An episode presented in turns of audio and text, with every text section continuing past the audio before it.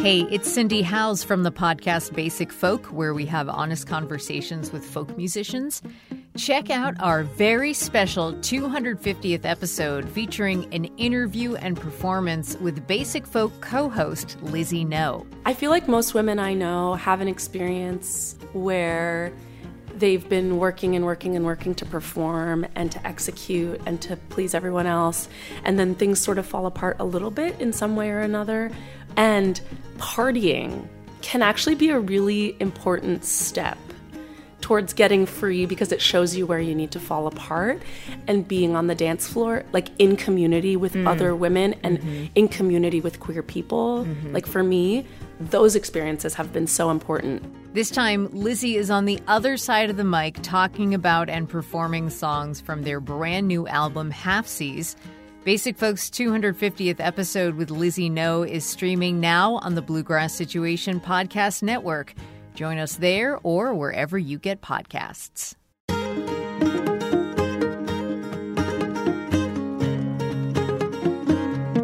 Oh, hello, and welcome to Basic Folk, where we have honest conversations with folk musicians. It's Cindy Howes. Thank you so much for finding us. Great to have you. Before we get into today's guest, Sam Phillips, let's talk about our newsletter. Uh, we are a podcast that sends out a monthly newsletter, if you can believe it or not.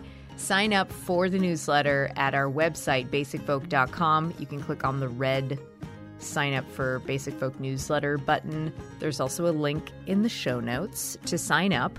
You can also follow us on social media. We're at Basic Folk Pod on most of the social platforms.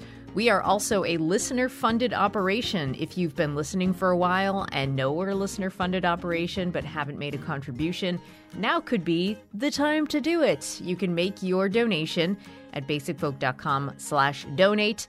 If you want to do none of those things and just listen, that is also fine. You could also if you if you want to, you could also tell a friend, tell your folk friends about this podcast. I think they'd love it.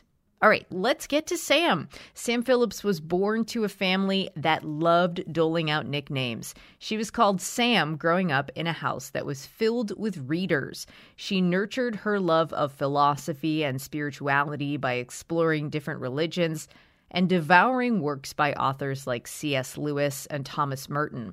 Early in her musical career, she found success as a Christian musician under her real name, Leslie Phillips.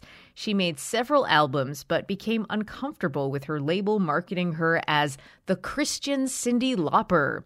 She also had a desire to write songs that didn't reinforce people's religious beliefs. For her final Leslie Phillips album, she worked with future spouse, ex spouse T Bone Burnett, a fellow Christian with a maverick approach to songs about faith and morality and a found kindred spirit she decided to rebrand and started recording as Sam Phillips. Sam and T Bone worked together from 1988's The Indescribable Wow to 2004's A Boot and a Shoe. In our conversation, we talk about Sam's writing process, which she's always changing up. She comes up with her best ideas when she turns off the trying part of her brain but at the same time, she strongly believes in the power of editing. Sam's probably best known for composing and performing the score for the beloved Amy Sherman Palladino series The Gilmore Girls, for which she also made a brief appearance on the season finale in 2006. You remember those la la la's while Lorelai and Rory carried around their armpit purses, drank coffee while wearing those horrible bootcut jeans? That was Sam Phillips. Currently, Sam is working on a new album and she's taking her time, so don't rush her, okay? Right now, we're going to listen to her latest song. It's Too Many Light Years from You to Here, and then we'll get to our conversation with one of my faves, Sam Phillips, on Basic Folk. I can't lose my mind if I give it away. So why don't you take it? Too many thoughts of you, just make it yours anyway. Lost in the cosmos, looking for re entry, trying to escape myself. Though I love my gravity, my own human depravity makes me long for a world somewhere else. Lost in the cosmos, tired of the future where everything moves so fast. So much hard traveling, big unraveling, where you and I never got to make our past. Lost in the cosmos, you can find me behind a lonely moon. where this Sam Phillips, thank you so much for uh, talking to me and being on Basic Folk.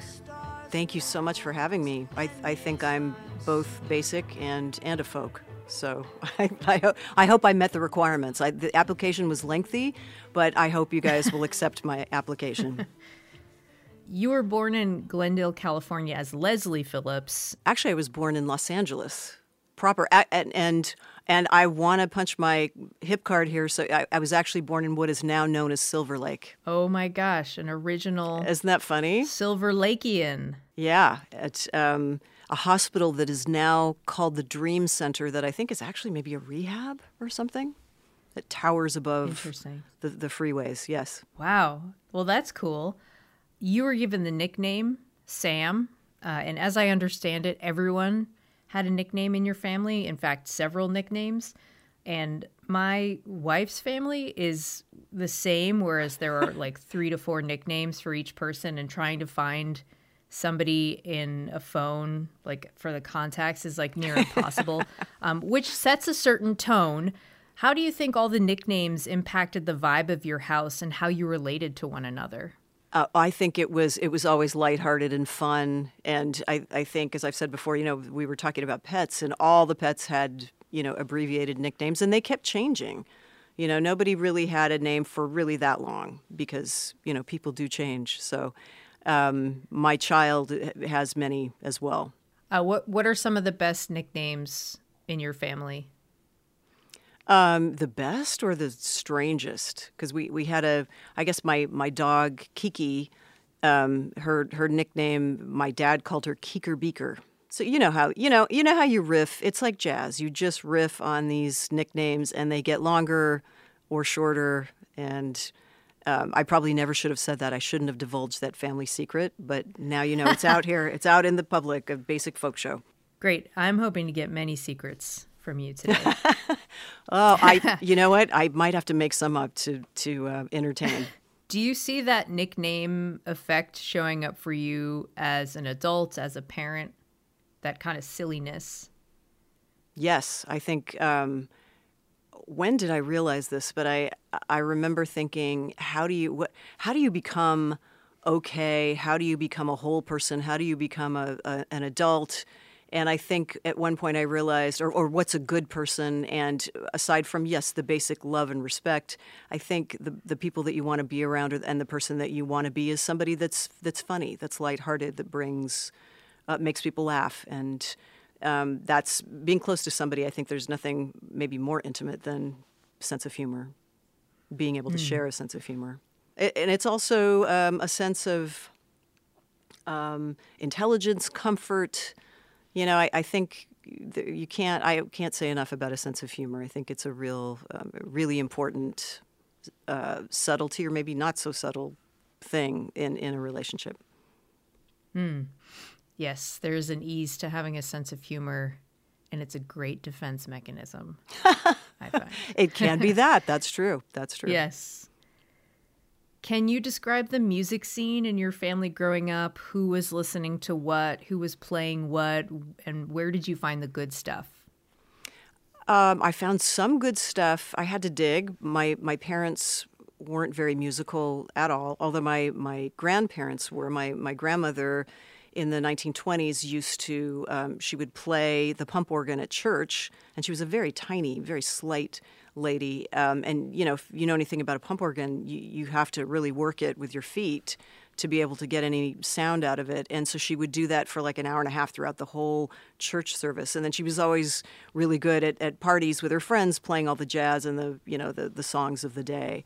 Um, playing playing those on piano, so there is a little bit of, of music there, but really in my house, uh, my parents had Nat King Cole and jazz records and some, you know, Broadway musicals, and but it was very very slight. Although they did like the Tijuana Brass, um, Herb Alpert's, you know, series. And what I did learn from those records were a lot of standards that I had never heard anywhere else. You know, they weren't on the popular radio back in the day, but I heard those melodies, and I think that those melodies were influential. But you know, so were commercials on television and all the Disney. Uh, the Sherman Brothers, all those Disney classic films that they scored or that they wrote, so- wrote songs for, you know, like Mary Poppins and The Jungle Book. So I, I feel like as a child, a lot went in, including the Be- the Beatles, my brother's Led Zeppelin records. You know, there's just a whole lot of stuff that went in. I was at a bar last night that was playing like a satellite radio station of classic rock. My wife has a nephew who is like 15 years old and he only listens to like stuff from the 70s and 80s and it's just there's like something about that kind of like Beatles Led Zeppelin sound that I don't know what it is if if you have that perspective at all that like that particular era so resonates with being a teenager and being angsty. Yeah, and I, I find even listening to it now, listening to David Bowie or some of the glam rock um, of that era, um, it is it's got a I, I I don't know if rebellion is such a clunky word, but it but it does have the greatest pushback, the greatest attitude, questioning attitude, you know, and and I love that about um, music and some songwriters, like even like Tom Waits, I, had a song, you know, he took the old the trite old saying, "You can't take it with you," and and spit back, um, "I'm going to take it with me when I go," you know, and um, and Yeah, wrote all yeah. these all those things that on Mule Variations, um, he all those things that he was going to take with him, you know, when he goes, and I I love that turning something on its side, giving it a different perspective. Uh, There was a lot of that, and I. I, I still hear that, and I'm I'm glad that those kids are listening to that kind of music. Um, I know a lot of kids about that age who, as well, who are listening to that kind of stuff, and I, I hope that there will be more pushback in a, in a good way, in an interesting way, in a funny way. You know, not just people trying to reach some kind of a, a perfection. Because I, you know, a lot of songwriters that I was coming up with, they just they either wanted to be Bob Dylan or Joni Mitchell, and I felt when I heard Bob Dylan, I felt like quitting because he just covered so much and he was so great.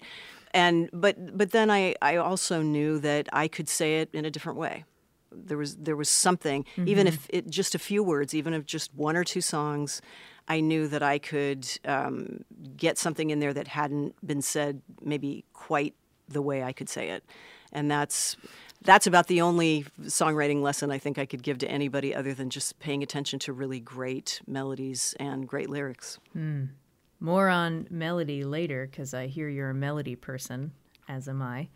Um, Yeah. Your your family were avid readers in the house growing up, and it sounds like some heavy material was passed around. You got your hands on some philosophy books and spirituality books. Yeah, I was uh, maybe uh, the other segment of the population in the 70s, you know, that we don't hear about early 70s, um, you know, a lot of drugs, sex, and rock and roll. But th- I think there were a lot of people exploring spirituality in those days too. And, um, and I was really interested in all of that and, and um, you know, the things that we can't see, things beyond us, you know, what is the spiritual realm?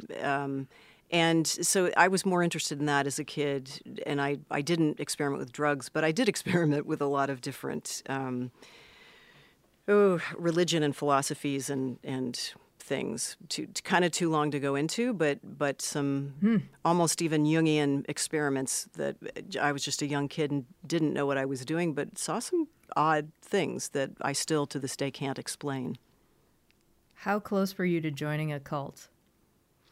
Um, if you would say that um, fundamentalist Christianity was a cult, I guess you could say that I joined it.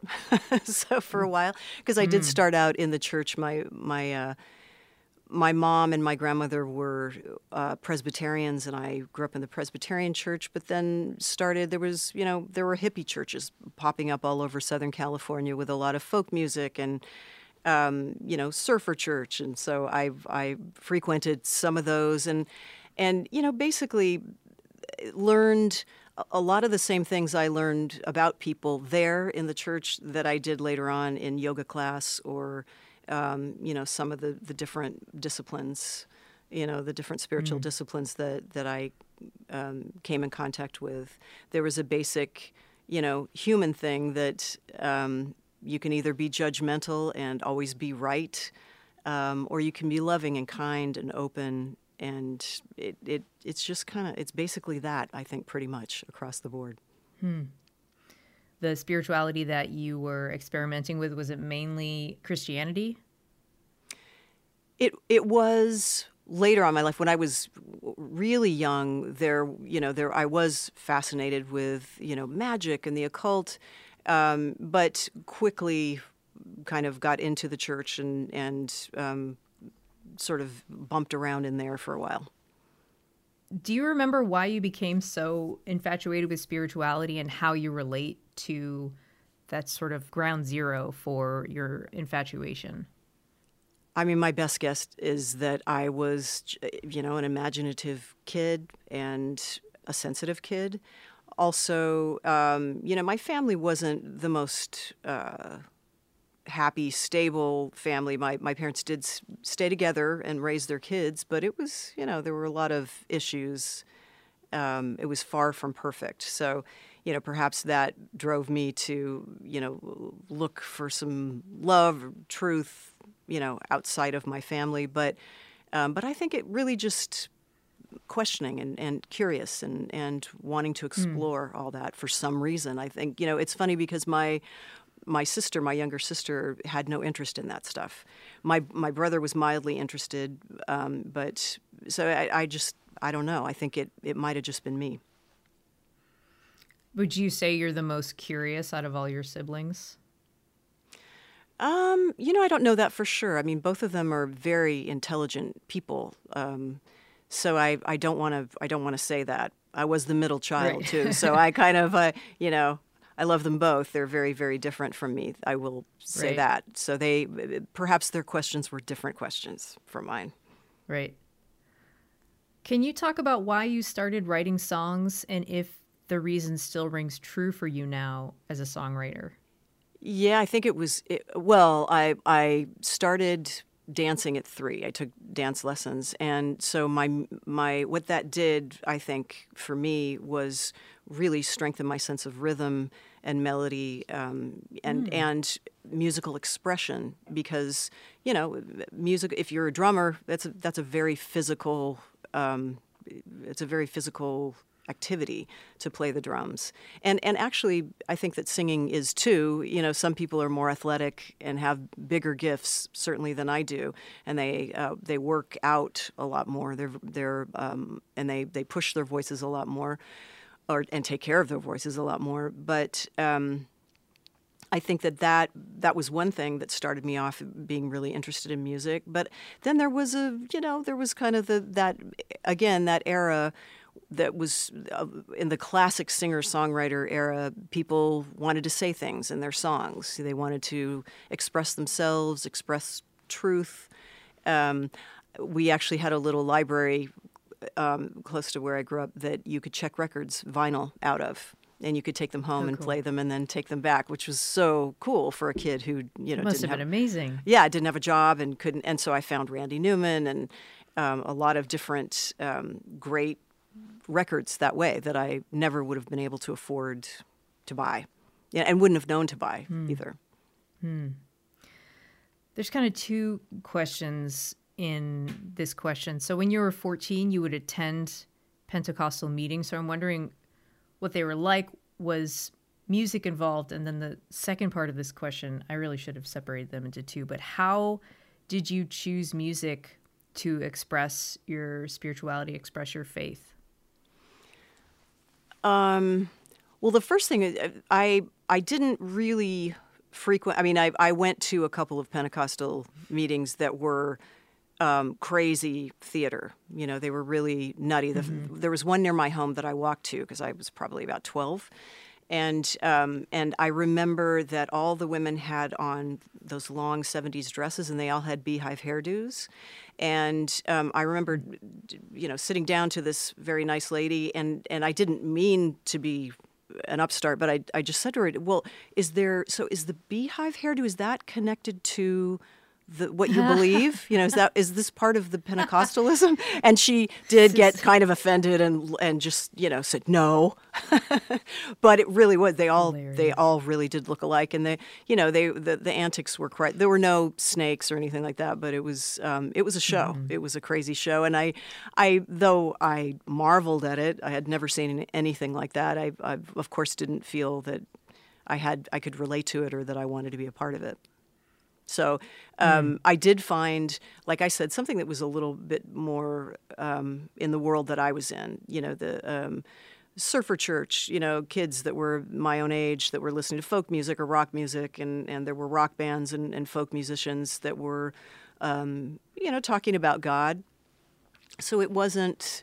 Um, it wasn't a completely weird thing to to get into, um, but that's you know, basically, I think the culture at that time, it was very much like what was on the radio.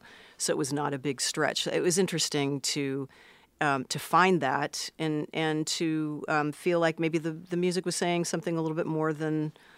Uh, you know, let's make love in my Chevy van or whatever, you know, afternoon delight, whatever the, you know, it was happening and all the, the insane, you know, pop hits of that era. Mm-hmm. Mm-hmm. Um, and then the second part of that question uh, was about choosing music as an expression of your of your faith and and becoming a Christian musician.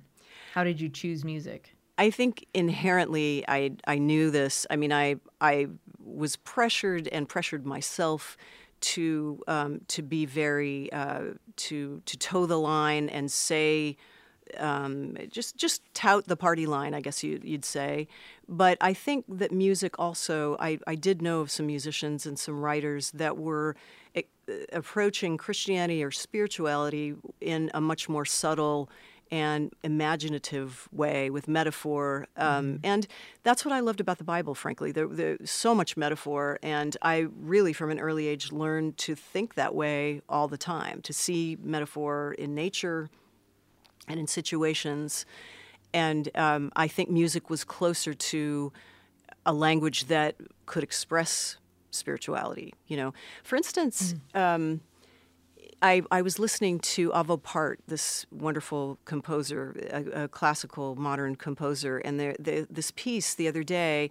Uh, it's this beautiful piece with strings in a, in a minor key, and all of the, the strings are just over and over. They're descending, almost like a waterfall and there, I there was some kind of grief in the in that I heard or that I felt in the music, but it was interesting because it wasn't like a lot of times you hear a song and you you know the singer is talking about something and you understand uh, oh yeah that when I when I got my heart broken or when I lost somebody um, you know there are all kinds of ways you could relate to a song. But this was interesting because I, I felt like I couldn't really connect it to any personal grief. I felt like what because it was such a big and beautiful composition, I felt the music was talking about something a larger kind of grief, like for the planet or for mm. mankind or for animals. I you know, it was just a really big grief and I thought how interesting that music can do that that it can really in its own language make you feel something or think about something that's not even you know that, that you can't even really articulate and mm. so I think that, that music and spirituality do have that in common. That that it's music can articulate things that um, that are very hard to articulate, eh, or that you know. I think that a lot of Christians do very badly. I guess I'll just say it. it's just you know, there's a lot of judgment, and then a lot of you know uh, sayings that are just worn into the ground. It's just like all of us, you know, we're, we're afraid. Yeah. We get into a comfortable place and we want to, you know, we want to be right. We want to talk about the things that make other people like us or, you know, we fit in, you know, all that stuff.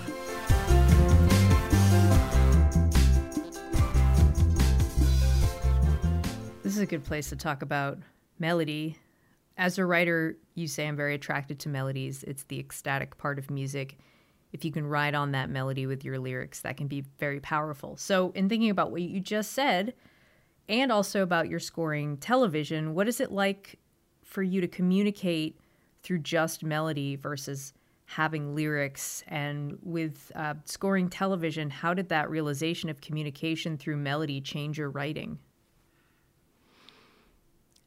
I I'm I guess it did change my writing, but I, I think it was a great relief not to always have to find lyrics that would match the melody or say what or try to try to say what the melody I felt was saying. That it was I always that's the hardest thing for me, I think, with it it's a lot easier to take a lyric and, and just put it to music um, to find the music for it rather than trying to interpret what the music is saying. So, uh, what I did like about you know scoring the Gilmore Girls in, in um, that I started in 2000, I'd never done any composing before, um, and when we started, the the um, the show was so dialogue heavy that the the creator said, or the EP said, you know, I think no lyrics, just you know, just just melodies. Can you just kind of sing? Have can we just have your voice? And and, and so um, how like bold to say to a singer songwriter, no lyrics.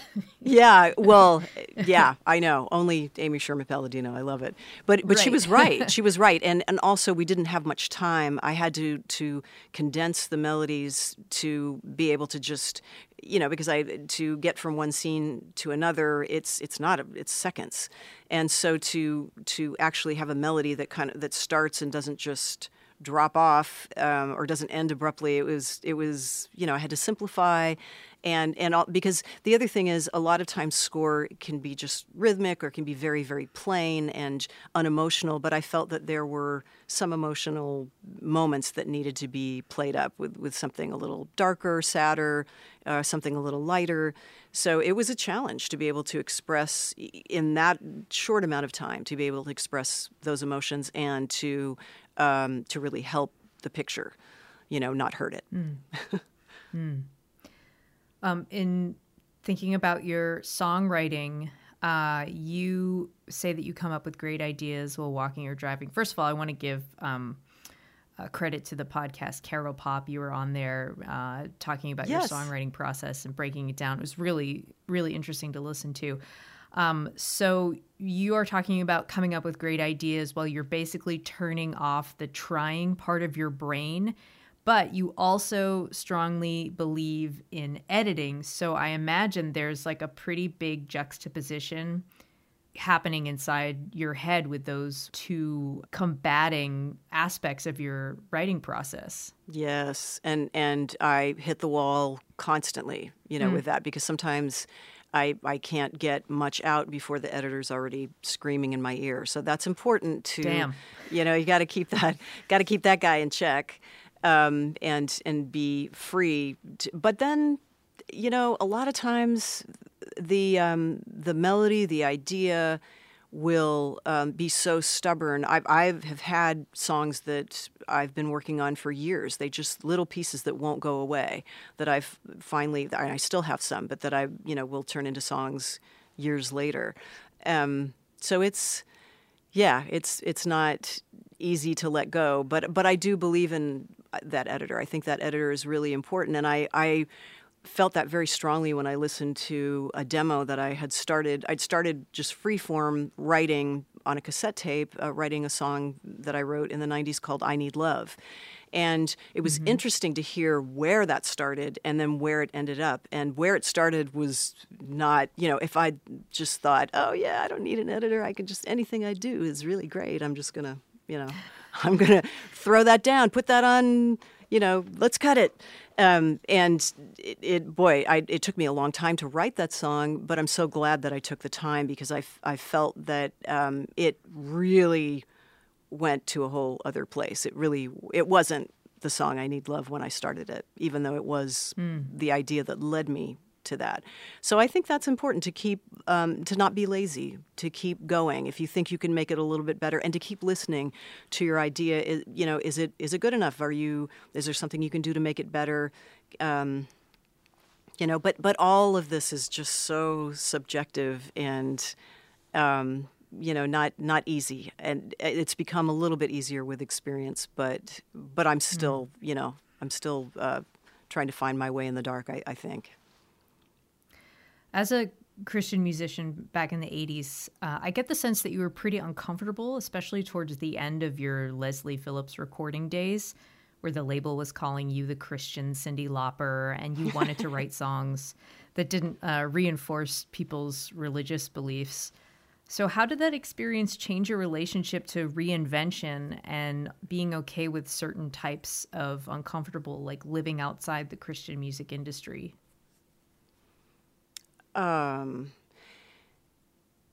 yeah, I it it was. Um, I think I just became more and more interested in growing as a songwriter, in growing as a person, um, and I think in any form of show business, there is always a temptation to just do the, the same thing that gets you applause, just do that over and over again. Don't take any risks. So it, it was very similar, it, all except that it was my spiritual life and my whole life as well as music.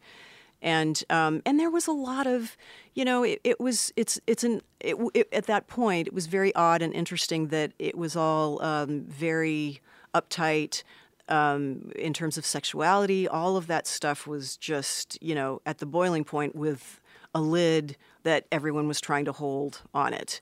And um, it, it, that was kind of interesting, but and that got tiresome, you know, because it was just such a um, people were so judgmental and suspicious and and not and just not honest and not and as a result not very free or very loving, you know and I'm not saying everybody. There were a lot of amazing people that I met during that time um, that are that are still wonderful. Um, but it it just got when you when you um, your show business depended on whether or not you ever made a mistake or whether or not you ever slept with anyone you weren't married to, it it just got a, to be a little too much, right? That's I mean that that's that was hmm. in my record contract at the time, which is really funny. I you know you can't do anything illegal or immoral.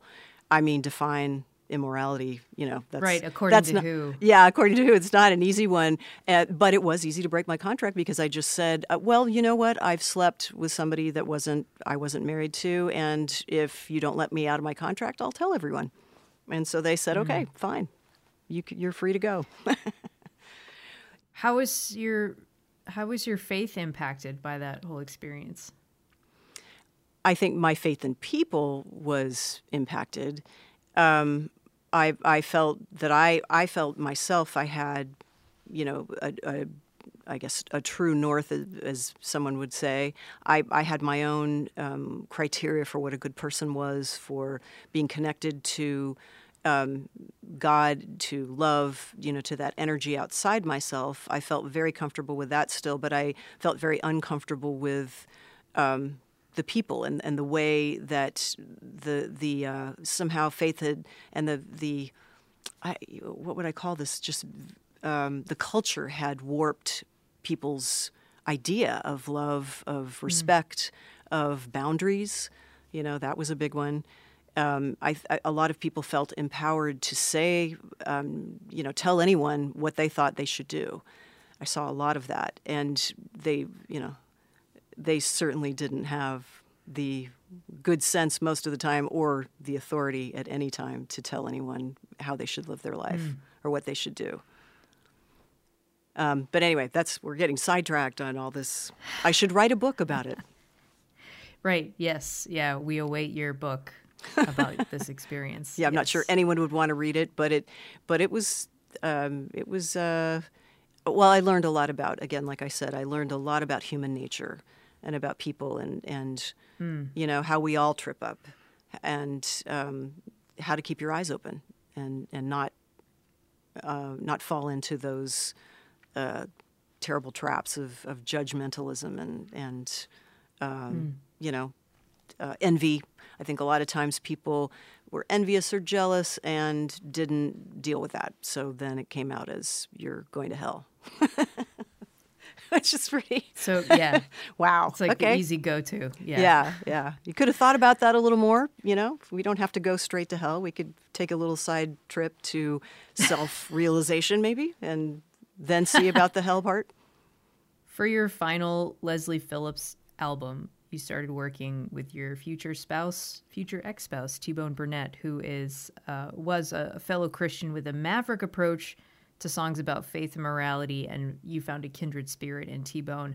And I kind of want to hear more about you being a maverick, like what it's been like to lean into that rebellious identity throughout your life.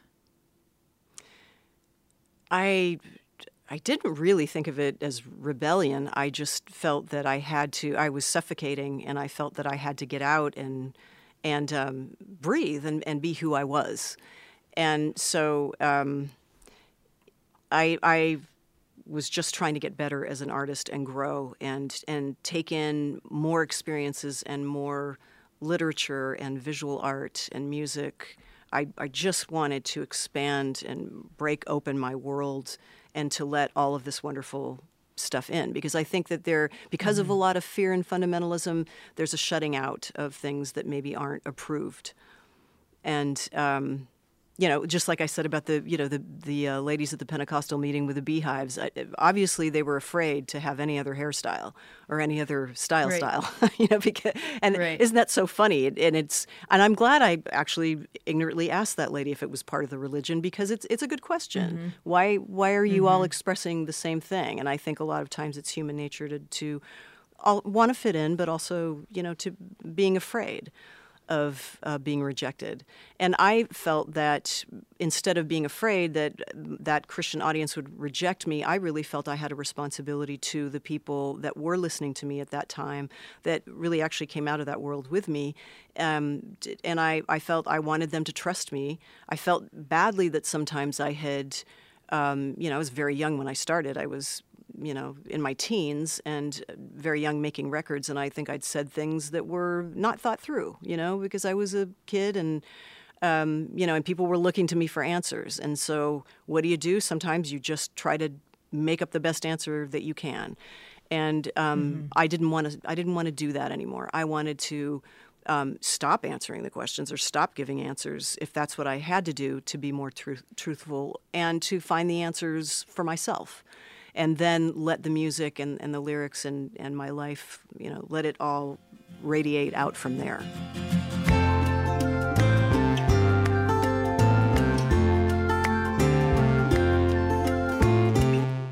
You became Sam Phillips, musically speaking, in 1988, and your music career throughout the 90s was very of the time, like pop sounding.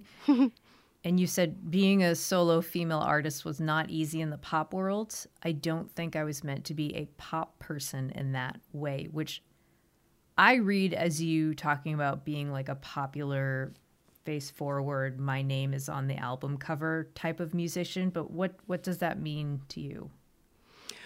Oh, well, I think a, a pop star, a celebrity. I guess I was, you know, it's funny because in in uh, during that time, I did. Um, I had a, a, lot of acquaintances that were very well known, and um, one in particular I'm thinking of, who's who I adore, who's really such an extrovert. But when we would go out in public, with this person um, and all the and they would get a lot of attention and you know i would get it would be nerve wracking to me because i would i my maternal thing would kick in. I'd want to protect them you know not like get mm-hmm. away get away people you know stay away. But when that person which is so ridiculous because that person's an extrovert and a performer and, and feeds on it you know loves that attention lives on that thrives on it you know but um, i found all of that stuff you know to be kind of nerve wracking and and and also you know i always felt that if if a person's a good person and an interesting person they're going to be that no matter if they're famous or not i think sometimes people dream of going to a party with all their favorite famous people and you know it, you know sometimes those parties can be drab they aren't exactly the mm. most interesting parties unless you know of course somebody's really smashed and and um, is taking a hammer to the room or something. You know, there are those things. But but I just don't think being famous. I don't think makes you uh, interesting. I think you are interesting or you're not. That's mm. that's how I see it. After working on Gilmore Girls, you said I found I was more comfortable behind the camera. Songwriting really has my heart, not singing. And I want to know more about how you feel about performing. I recall seeing you live it remains like one of my favorite live moments where you're performing live with this crack band and in between songs you ask you say to the audience we need to talk about the encore. And then you asked do you want one? And everyone's like yeah. And then that was like halfway through the show. And then you were like okay this is the encore. And you played the song and you left the stage. And i'm like that was brilliant. Yeah you've uh, there's always room for improvement you know? I, I think we we were coming to the end of that i think we're still sort of at the end of that thing. And especially when we're talking about you know in folk circles and, and americana music i think there's a tendency i like tradition and i know that the audience feels comfortable doing a certain thing. But i also think you know what the audience is really comfortable with is when you have the wheel you know um, if you can feel the hecklers and, and just you can you can keep the wheel in your hands the whole time, you know, so that they don't feel like everything's out of control. I think, um, but but then you can also, you know, drive off the pavement a little bit and go off road and you know take them to a you know another place. I think that's also that's that's a good thing. A few surprises. Um, I think looking back, I wish I'd been much more, you know, gotten mo- much more into the theatrical part of it uh, than I did performing. But um, you know, but that's there are those that are coming up that I think are are going to be doing that brilliantly. So I think there's a lot more mm. theater in there. There's a lot more of a combination these days. I, I think that's that's mm-hmm. what um, makes me really excited and and um, hopeful that there there's an amalgamation of all these different disciplines. You know, dance, theater, poetry, music. Um, you know, sometimes even politics or you know causes. You know, there are a lot of good things happening out there. Mm. I read this interview with Amy Sherman Palladino. It's a 12 year old interview, um, but she was talking about you mainly in the interview. So I'm not sure if you have read this or not. But for those who haven't, Amy is a huge fan of your singing. She says her voice might be my f- most favorite female voice ever. It's kind of like what? Joan Didion's writing to me. It's a little haunted, it's a little step back ah. from it. So it sort of creates this mood and tone. I just love her voice. So, Sam, what do you think of your voice and how has that relationship changed over your career?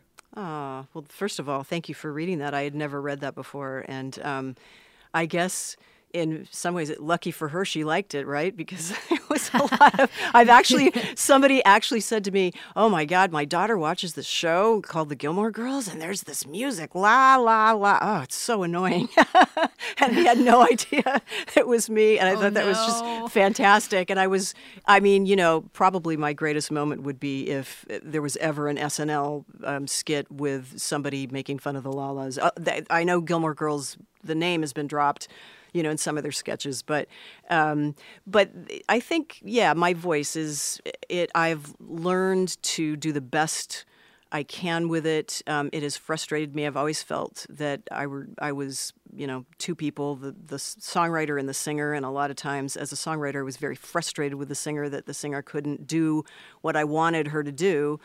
Um, in mm. terms of the melody, pulling off the melody but um, but I do think that the things that I love um, about singing, tone and phrasing, I think that I do have something that's a little more, um, and and also a, a unique sound. Um, there are a lot of amazingly talented people out there, especially these days. And I think that the the, the contest shows sort of raise the bar in terms of singing, or at least the pyrotechnics of singing and the, and the drama yeah. of singing. Um, it kind of that came to the forefront, um, but you know I don't hear as many just completely unique singers because I, I think it is a combination of, of things. It is it, it is your intonation and your and it is your tone, but it's also phrasing. It's really important um, to to phrase well and to get all of that going. I think all I did was I just listened to the Beatles a lot, and I loved their harmonies, and and I just wanted to sing like all four of them at once. You know, if I could just have all four of their voices. the dream, right? in my pipes, and that came out, that would be, yeah, that would kind of be my dream, which I, I'm sure not that many um, wonderful singers are ever thinking but but I do, you know, I, I've I've I think I've sort of made peace with it. Um, I have this um, child who is immensely talented, has an amazing instrument, and it, it was very interesting having to. Um, you know, uh, uh, uh, see, watch that develop, and and watch my child work on that. You know, um, and really, really take singing lessons and use it um, and and further it and take it so seriously and and go to art school and just you know all this stuff when I just barely you know croak out a song. Um, but it was interesting because. Um, they said uh, one time I said, "Oh, oh, you're watching the Gilmore Girls? Oh my God!" And and they said, "Yeah, because you know, I the sound of your voice is comforting to me." And I thought, well, okay, I, did- you know, if nobody else, then that made me really happy. I, I because you know, I I know that um, they are pushing away from anything that their dad has done, anything that I have done to make their own mark, which I so respect and admire and love. Um, but you know, at the same time, it's nice to know that there's a there's that connection there, that there's there's that appreciation, even though they want to run, you know, like hell in the other direction, which I don't, you know, is is all a part of a, a good spirit. I think a good, you know, backbone.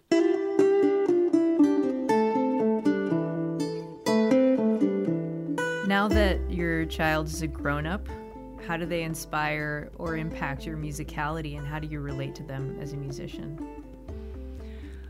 Um, I hesitate to say too much because I know this is going to sound really, boy, like like some a, a dumb mom, but I am a huge fan, and um, I don't even really want to mention their name because I, want them to find their own audience, and and I think that my audience, if they find um, them, they'll it'll be great.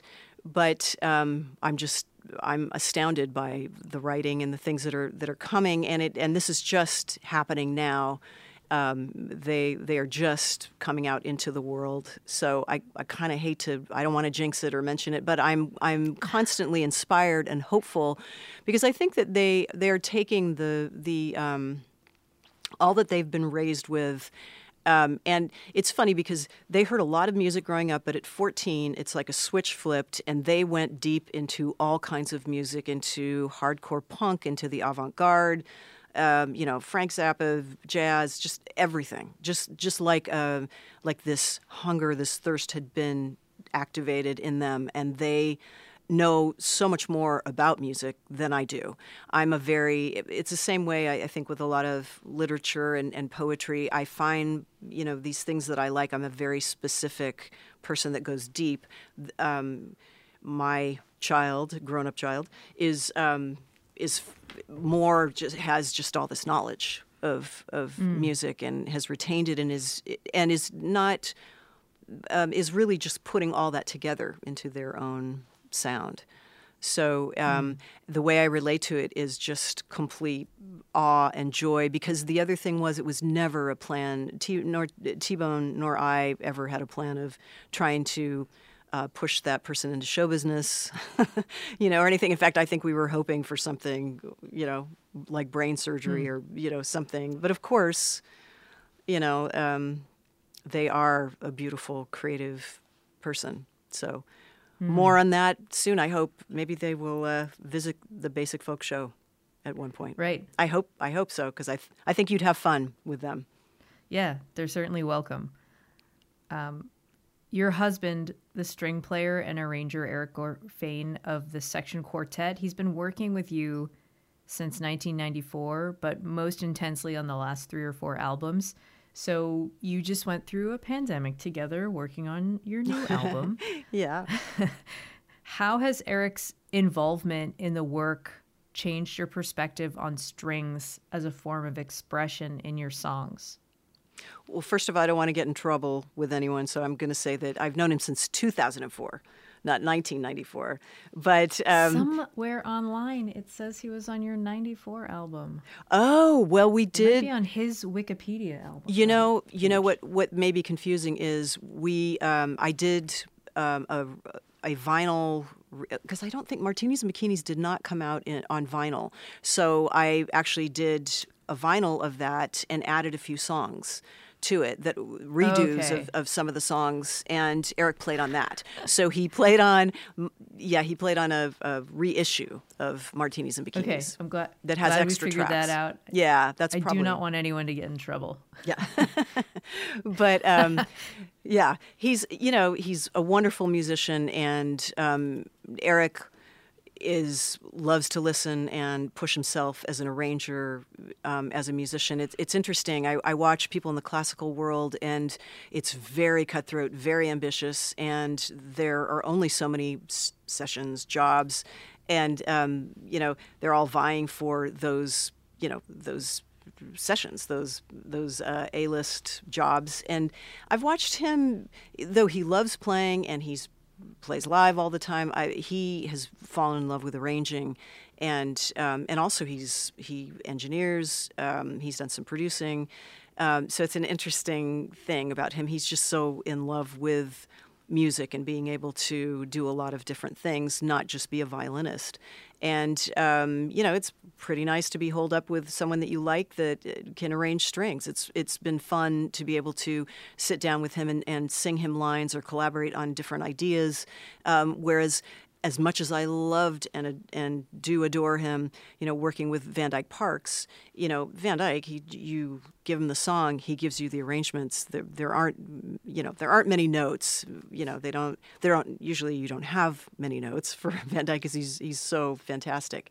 But um, you know, there isn't as much time to collaborate when you're on the clock like that. So I guess being off the clock, especially really being off the clock during the pandemic gave us a lot of time to have some fun with strings. And you know it's I'm, I'm taking my time with it because it the the trap is um, okay eric here's a song. He does this beautiful arrangement and it's you know i think well is it the the arrangement that's making the song okay? Or is it is it not a good song with a good arrangement you know or is it um, or is it an okay song?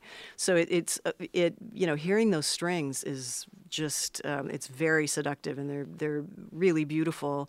And uh, sometimes it just makes it sound maybe things sound better than they are in terms of the, the songwriting, honestly. And so I, in fact, I have, there's one song that I've, I've had to throw out and sadly, because I just felt like, ah, it's just the, the string arrangement was so beautiful, but I don't think the song Yeah. was really as good as it, you know, as the string arrangement. So So that's the strings are manipulation. They are, yeah. They, they in, it, in the best way, um, but it's also fun to to see what the strings can do. I remember one of my friends, Patrick Warren, who's a wonderful, also a wonderful string arranger and, and keyboard player. And uh, he, I asked him once. I just said, you know, what can strings do? What? And he said anything, just you know, anything you can imagine. And I love that. I loved um, that kind of attitude. Um, now, of course, my songs are, you know, not going to allow them to do anything, but um, but I think we've, I think it's it's um, so far. I think it's really lovely and, and, and beautiful. So I can't wait to finish it and and um, send it out to the world. Right. I won't ask you the question of when it's going to be out. Yeah, I don't know. I'm really bad at that. yeah, I don't could know. say, you know, in six months, and then it could take another six months, or it could be even sooner than that. uh, But I, I doubt it. So let's we'll give Okay. it six months and change, or at, or you know, a year and change. Um, before we end, can we do a lightning round? Okay. Is that is this just like a like a whatever comes to mind, or am I, or is this is actually Yes. answering questions? Answering questions Uh oh. Okay. with lightning speed. With I mean, Sam like Phillips. facts and things I'm supposed to know. Facts and feelings. okay. Okay. Just so long as, th- as long as there are feelings and maybe even dogs in there, I'll I'll do okay. I just heard mine bark in the basement. Oh. Don't please please don't tell him he's please don't tell your dog that he's down there because of me. Just say you were just tell him you were interviewing Tori Amos or something, you know, somebody else. Okay. She hates Tori Amos. I hope not, but I just anybody else. Just just not Auntie Sam. right, right, right. Okay, here we go. Okay. What is a song that makes you cry every time? Marie by Randy Newman. Or that's the first one that came to mind. There are a lot of but that's one of them. It's just so beautiful and with a string arrangement. What is your favorite scented candle? I actually gave up scented candles for the um, the the oil diffusers.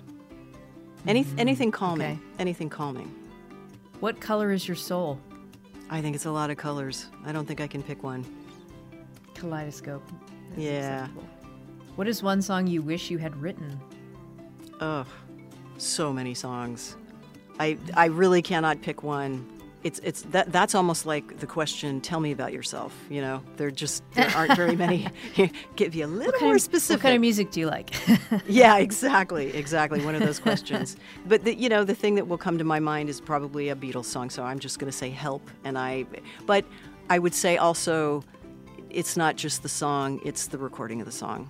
So that mm. you know, I wish I had. Yes, I wish I'd written it, but I also wish I'd sung it. I wish I had. You know, that was my record.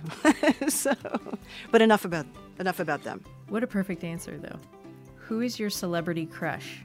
I don't think I should say this because then I'm going to be typed. uh, Someone's going to type me politically, but I do, I do love Rachel Maddow. I think that she's so smart, and I just mm. I love her. And you know, I went through the pandemic with her on the screen, so mm. I'm kind of mm-hmm. partial to her.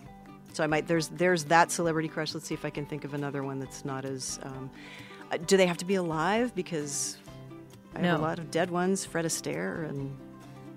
Uh, Oh, good one. yeah, they're. I love all the dancers. I do love the dancers. Okay, this is the last question. Who is your favorite Gilmore girl So that has to be mother or daughter, or grandmother? or grandmother, or baby, perhaps, if there ever Yeah. was to be a continuation.